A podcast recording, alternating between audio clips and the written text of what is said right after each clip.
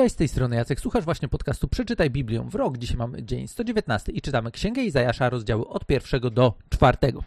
I rozumiem, że w tym momencie, jeżeli jesteś nowym słuchaczem, jeżeli jesteś nową osobą, która bierze się za ten podcast, no to możesz też się zastanawiać, dlaczego akurat teraz czytamy Księgę Izajasza. I co prawda już o tym mówiłem, ale dla przypomnienia, jeśli chodzi o samą kwestię Starego Testamentu, który e, czytamy w ramach lektury całej Biblii, to księgi starotestamentowe czytamy w takiej kolejności, w jakiej one występują w kanonie Biblii hebrajskiej. Czyli tak jak Żydzi by czytali Stary Testament, tak lecąc od początku do końca, tak samo my to robimy. I teraz, nie uważam, że w tym jest jakakolwiek magia i tak dalej, po prostu jestem osobą, która już któryś nasty raz czyta Biblię od początku do końca, czy czyta Biblię w całości w ciągu roku. E, próbowałem różnych opcji. Akurat na ten rok miałem taki pomysł, żeby przeczytać to w takiej kolejności, w jakiej te księgi są ułożone w Biblii hebrajskiej. Właśnie główną moją motywacją było to, żeby Księgę Kronik mieć na koniec Starego Testamentu jako takie podsumowanie właśnie tego, co wydarzyło się w starotestamentowej historii. Jeżeli jesteś jednak stałym słuchaczem, no to możesz się domyśleć, że gdybyśmy teraz od razu po Księdze Królewskiej mieli czytać Księgę Kronik, no to byśmy mieli, czy Księgi Kronik w sumie, bo mamy też dwie, to byśmy mieli całkiem sporo lektury takiej, kto kiedy żył, jak i co tam się działo. I oczywiście są jakieś różne historie, które mm, w ramach tej lektury by wnosiły nam nowe światło do historii, którą już mamy za sobą, no ale powiem wam szczerze, tak czytając Biblię od początku do końca regularnie, e, pomyślałem, że fajnie byłoby sobie rozdzielić te dwie opcje, a akurat w Biblii hebrajskiej tak też one są ułożone, bo w Biblii hebrajskiej też mamy Stary Testament podzielony na Torę, proroków i pisma. Więc my teraz jesteśmy w prorokach. Ci prorocy zaczęli się nam od księgi Jozułego, formalnie właśnie w kanonie e, hebrajskim, to jest księga proroków wcześniejszych. Te wszystkie, które do teraz mieliśmy, to były księgi proroków wcześniejszych, ale właśnie, to nie byli tacy prorocy, jak mamy teraz, jak zaczyna nam się z Izajaszem, bo Izajasz, no to już jest poważny zawodnik, znaczy nie, żeby wcześniej były niepoważne księgi, ale to jest jeden z najbardziej takich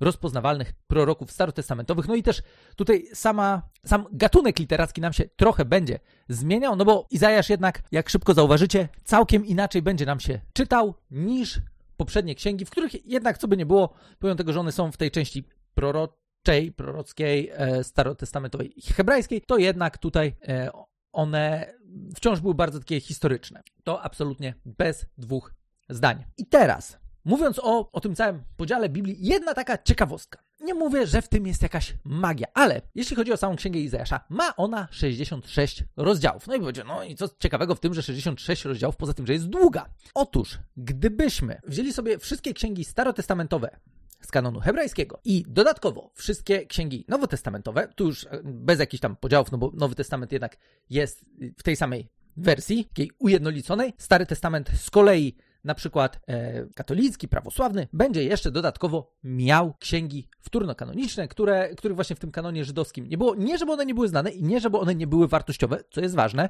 Są bardzo ciekawe. Są e, również księgami, które często są w stanie nam wnieść trochę ciekawego światła na historię, która się tam w różnych momentach działa. Jednak w kanonie hebrajskim one nie były uznane za natchnione, one dopiero się nam pojawiły e, przy okazji Septuaginty. Niemniej jednak, niemniej jednak, nie będziemy tutaj się nad tym zastanawiać. Tak, mamy 66 ksiąg. Gdybyśmy spojrzeli na właśnie e, Stary Testament żydowski i Nowy Testament, no i dokładnie tyle rozdziałów mamy u Izajasza, czyli tak naprawdę te 66 e, rozdziałów Izajasza to jest dokładnie tyle, ile mielibyśmy ksiąg w Biblii w takim wydaniu. To w sumie w kościołach protestanckich to, to w ten sposób funkcjonuje, że mamy właśnie ten e, kanon starotestamentowy jest właśnie tym, tymi księgami, które są w kanonie hebrajskim. Więc tutaj taka mm, ciekawostka, że u Izajasza mamy 66 ksiąg i 66 rozdziałów, przepraszam, i 66 ksiąg mielibyśmy w całej Biblii, gdybyśmy na nią spojrzeli, na przykład gdybyśmy wzięli jakieś tłumaczenie e, i wydanie protestanckie, no to byśmy mieli po 66. Ot, taka ciekawostka.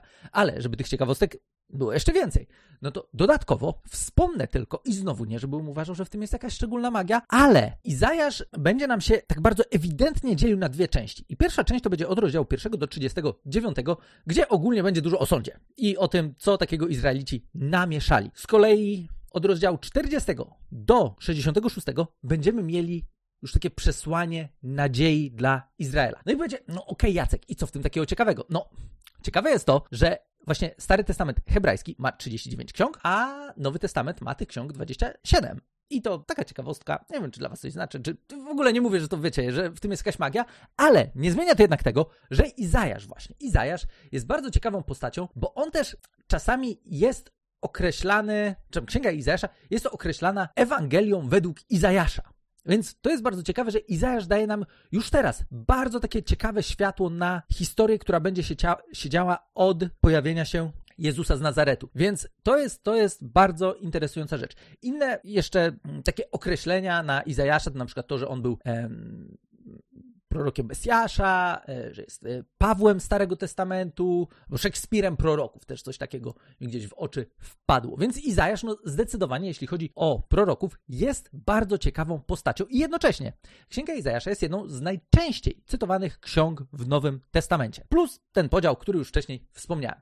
Jednocześnie pamiętajmy o tym, że Izajasz w pewnym konkretnym okresie historii żył i my już w zasadzie za sobą mamy tę historię. Bo czytając Izajasza od samego początku, jest też od razu napisane, że ta księga, ma właśnie taki swój wstęp w pierwszym rozdziale od początku, widzenie Izajasza syna Amosa dotyczące Judy i Jerozolimy za dni Uzjasza, Jotama, Ahaza i Hiskiasza, królów judzkich. I o tych królach już czytaliśmy. O Hiskiaszu nawet porozmawialiśmy nieco dłużej. Więc Ważne jest to, że Izajasz jest taką postacią, która działała i tworzyła w czasach, które my już mamy za sobą. Mówię, o Hiskiaszu trochę więcej porozmawialiśmy, ale jak jesteście zainteresowani, możecie wrócić sobie do księgi królewskiej, drugiej, gdzie będziemy mieli na temat Uzjasza, Jotama, Haza. No i możemy sobie przypomnieć, co tam takiego się działo. A oczywiście nie działo się nic jakiegoś szczególnie chwalebnego, jeśli chodzi o historię Izraela, bo tych chwalebnych momentów to było stosunkowo niewiele. I o tym też mówi nam Izajasz, kiedy czytamy dalej w drugim wersecie pierwszego rozdziału. Słuchajcie niebiosa i wsłuchaj się ziemio, ponieważ Pan przemówił. Synów wychowałem i wyprowadziłem w dorosłość, lecz oni mi się zbuntowali. I to przesłanie, które mamy w księdze Izajasza, to jest właśnie przesłanie do zbuntowanego narodu. Do ludzi, którzy odwrócili się od Boga, do ludzi, którzy przestali się Bogiem interesować. A nawet jak się interesowali, to interesowali się w taki sposób dosyć dziwny, bardzo egoistyczny, bardzo taki, hej, co mogę z tego wszystkiego mieć? I Właśnie, żeby było jasne, to nie jest tak, że ludzie, do których Izajasz kierował swoje przesłanie, to nie byli ludzie religijni, to byli tacy ludzie, którzy, wiecie, odsunęli się od Boga i nie ma Boga. No właśnie, nie. I tu jest też ogromny problem, bo znowu w pierwszym rozdziale, czytając od 10 wersetu, przeczytamy następujące słowa. Słuchaj słowa Pana, słuchajcie słowa Pana, wy, książęta Sodomy, wsłuchajcie się w prawo naszego Boga, ty, ludu Gomory. Tu nie chodzi o to, że akurat to właśnie do tamtych konkretnie mm, osób było to kierowane, ale chwilę wcześniej pojawiło się właśnie takie porównanie, że no, gdyby nie Bóg, to w sumie skończylibyśmy jak Sodoma i Gomora, to Księga Rodzaju z kolei. Co mi po mnóstwie waszych ofiar mówi Pan, mam już dość całopaleń baranów i tłuszczu tucznych. Zwierząt, nie pragnę już krwi cielców i jagnąt i kozów, gdy przychodzicie, aby zjawić się przede mną, to czy ktoś od was oczekiwał tego wydeptywania moich dziedzińców? Nie składajcie już daremnej ofiary. Kadzenie to dla mnie obrzydliwość. Nów i szabat i zwoływanie zebrań nie mogę znieść fałszu waszych spotkań i zgromadzeń. Waszych nowiów i waszych świąt nienawidzi moja dusza. Stały się mym ciężarem, zmęczyłem się ich znoszeniem. A gdy wyciągacie wasze ręce, zasłaniam przed wami oczy, choćbyście pomnożyli modlitwy. Nie będę słuchał. Wasze ręce, ręce umoczone są we krwi, a wasze palce w bezprawiu. Obmyjcie się Oczyśćcie się, usuńcie z przed mych oczu wasze złe uczynki, przestańcie czynić źle, uczcie się czynić dobrze, stosujcie prawo, brońcie skrzywdzonych, rzetelnie sądźcie sierotę, wstawiajcie się za wdową. Chodźcie, rozpaczmy to razem, mówi Pan. Choćby wasze grzechy były jak szkarłat, mogą zbieleć jak śnieg, choćby czerwieniły się jak purpura, mogą stać się jak wełna. Jeśli zechcecie być mi posłuszni, możecie korzystać z dóbr tej ziemi, lecz jeśli to lekceważycie i zatniecie się w uporze, pochłonie was miecz, bo usta Pana tak nakazały.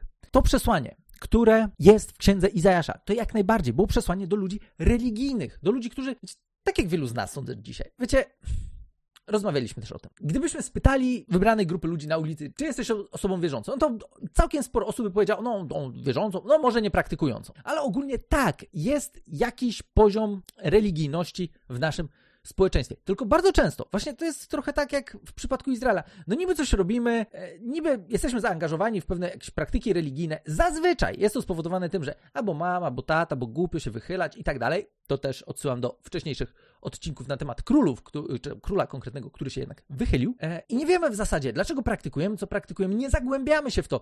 Nie zadajemy sobie trudu, że w ogóle sprawdzić, o co takiego w tej wierze chodzi. I powiem wam szczerze, ja byłem taką osobą. Ja byłem dokładnie taką osobą. Ja byłem specjalistą. Byłem, wiecie, bardzo profesjonalnym, ministrantem, lektorem, tak dalej. Proboszcz takie nadzieje wiązał odnośnie mojej osoby, ale pomimo tego, że był jakiś taki poziom szczerości, taki, że wiecie, no, to nie jest tak, że byłem jakimś dziadem strasznym. No ale jednocześnie byłem trochę dziadem. E, I, I moje życie, takie poza tymi praktykami, niekoniecznie świadczyło o tym, że ja tego Boga biorę na serio. Głównie dlatego właśnie, że ja w ogóle nie rozumiałem, nie miałem żadnego, pozwolę sobie powiedzieć, poznania tego, kim jest Bóg, czego on ode mnie oczekuje i tak dalej. Choć Bogu dzięki, te słowa, które czasami właśnie słyszałem na mszy, wykonały wyrąbistą robotę w moim serduchu, bo do dzisiaj jestem w stanie sobie przypomnieć różne takie fragmenty, które gdzieś słyszałem i dawały mi do zastanowienia i myślałem sobie, no nie, no jeżeli to jest prawda, no to ja jestem trochę daleko od tego wszystkiego, daleko od Boga, no bo co by nie było. Ja tu mogę robić wszystkie rzeczy ładnie i pięknie e, w kościele, ale wiem, jak moje życie wygląda poza kościołem. I tu już był niemały problem. I to jest też coś, z czym ja osobiście musiałem się skonfrontować, będąc na studiach. I też po drodze pojawia się masa ludzi, którzy w różny sposób mi w tym pomogli, mniej lub bardziej świadomo, żeby właśnie skonfrontować swoją wyznawaną wiarę z Bogiem, który miał dla mnie zaproszenie do nowego życia, do życia z nim, do życia, w którym on naprawdę będzie numerem jeden, a nie jakimś jedynie dodatkiem, który będzie głównie dodatkiem niedzielnym lub świątecznym i tak dalej. Więc jestem w stanie zrozumieć są sytuacje tych ludzi, którzy, wiecie, tam nawet nie twierdzę, że wszyscy byli ostatecznymi dziadami, jeśli chodzi o tych Izraelitów, ale no poza tym, że gdzieś tam byli zaangażowani w jakiś kult, Jachwę, to jednocześnie mieli masę jakichś różnych innych bożków i to, to, to nie było to, o co Bogu chodziło. Żeby było jasne, my nie wyświadczamy Bogu przysługi, że nie wiem, pójdziemy na mszę w niedzielę. No nie, no, no nie, po prostu no nie. To tak naprawdę, co robimy w niedzielę, czy przy jakichś różnych innych okazjach, to tak naprawdę bardziej sobie powinniśmy wyświadczyć przysługę, żeby wykorzystać naszą aktywność religijną do tego, żeby do Boga się zbliżyć. Jeżeli to, co robimy z tych praktyk religijnych nie zbliża nas do Boga, to to jest w ogóle bez sensu. Tak, sorry, sorry, ale no, no tak, no tak, to powinno nas zbliżyć do Boga. Jeżeli nie zbliża, no to zastanówmy się na tym, no właśnie, to co jest z nami nie tak, co jest nie tak. I może właśnie sięgnijmy po Biblię, zacznijmy odkrywać wiarę, zacznijmy odkrywać to, co w Biblii jest napisane po to, żeby nasza wiara mogła być utwierdzona, żeby nasza wiara miała solidne podstawy i żebyśmy w ogóle sprawdzili, czy ta wiara jest dla nas, bo powiem wam szczerze, no ja się nie obrażę, jeżeli ktoś by mi powiedział, Jacek, ale to nie jest dla mnie.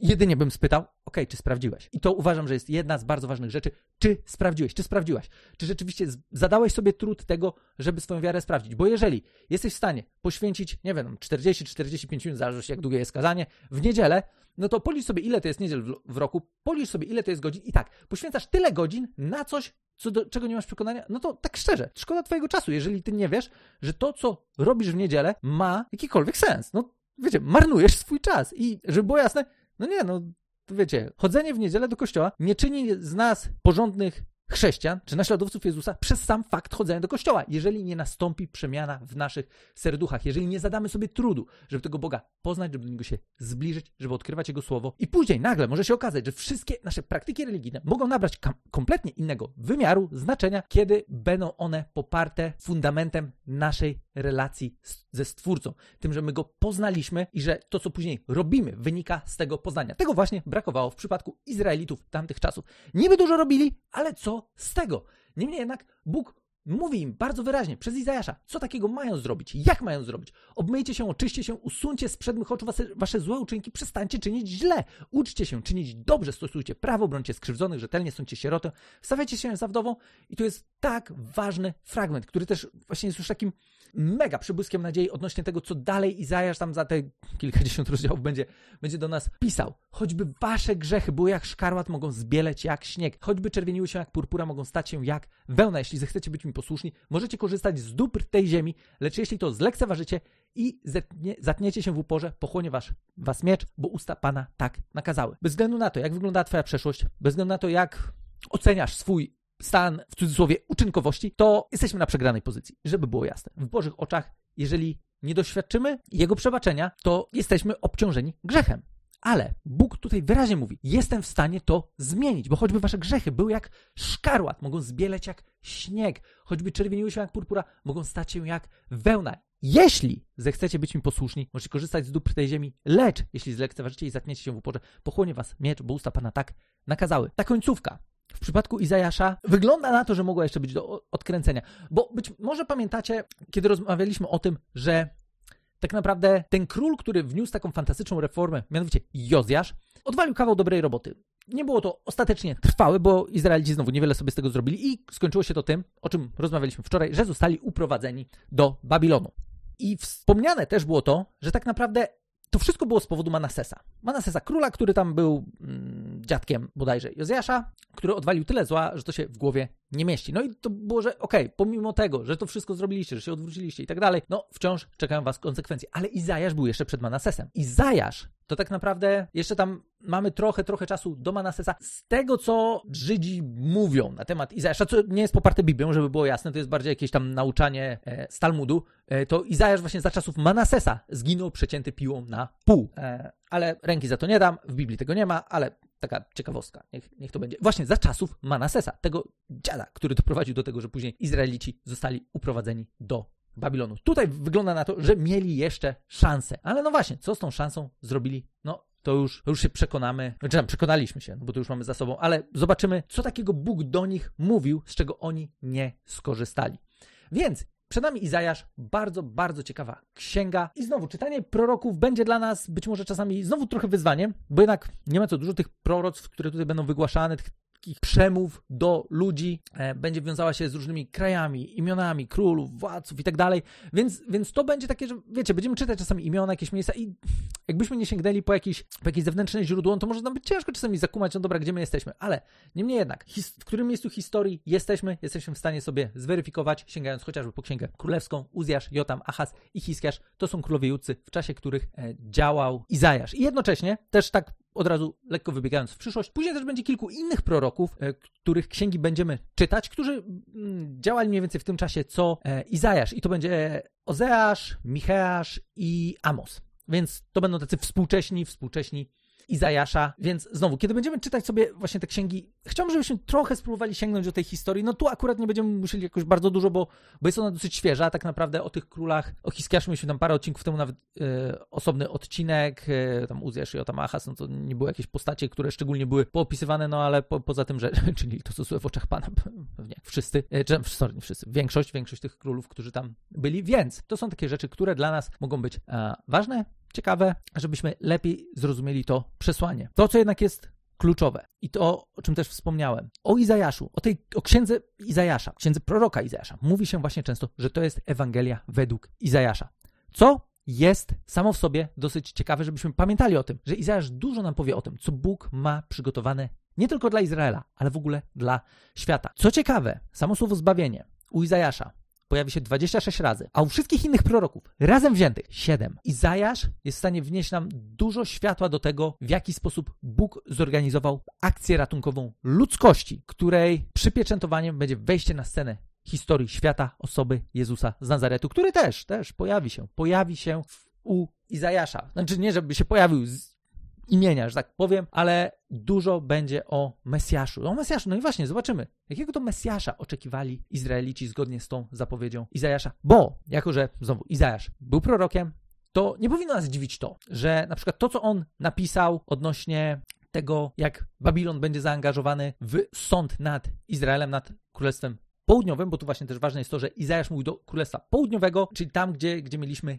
Jerozolimy. Tam było jeszcze Królestwo Północne, to ono już dawno w ogóle jest, jest w niewoli, bo to były dwie, dwie, dwa osobne uprowadzenia ludzi do niewoli. Ale o Babilonie tak naprawdę Izajasz pisał około 100 lat, zanim w ogóle Babilon doszedł do jakiejś takiej poważnej władzy. Więc pamiętajmy o tym, że Izajasz będzie mówił dużo o przyszłości, o tym, czego ludzie mogą się spodziewać, ale jednocześnie z jasnym przesłaniem, co poszło nie tak i co możecie zrobić, żeby to wszystko odkręcić, żeby skorzystać z tej możliwości, którą Bóg daje każdemu z nas, żeby wrócić do Niego, żeby zacząć żyć zgodnie z Jego wolą, zgodnie z tym, w jaki sposób On chciałby, żebyśmy żyli, żeby zacząć traktować Go poważnie i żeby rzeczywiście zacząć kochać Boga całym swoim sercem, duszą, umysłem, żebyśmy zadbali o to, żeby Bóg był na właściwym miejscu w naszym życiu. Wtedy wszystko inne również będzie w stanie znaleźć swoje miejsce. Kiedy Bóg będzie na pierwszym. To przed nami w księdze Izajasza. Lektura będzie ciekawa dzisiaj. Taki delikatny wstęp, który mam nadzieję, że dosyć sensownie wprowadził nas do tego, co nas czeka w tej księdze. Wielkie dzięki, że czytacie, że słuchacie. Jeżeli macie dodatkowe pytania, wejdźcie na stronę bibliawrok.pl. Tam możemy sobie jeszcze troszkę porozmawiać. Zadawajcie pytania, dawajcie znać, jak wam będzie lektura i słyszymy się już jutro w kolejnym odcinku.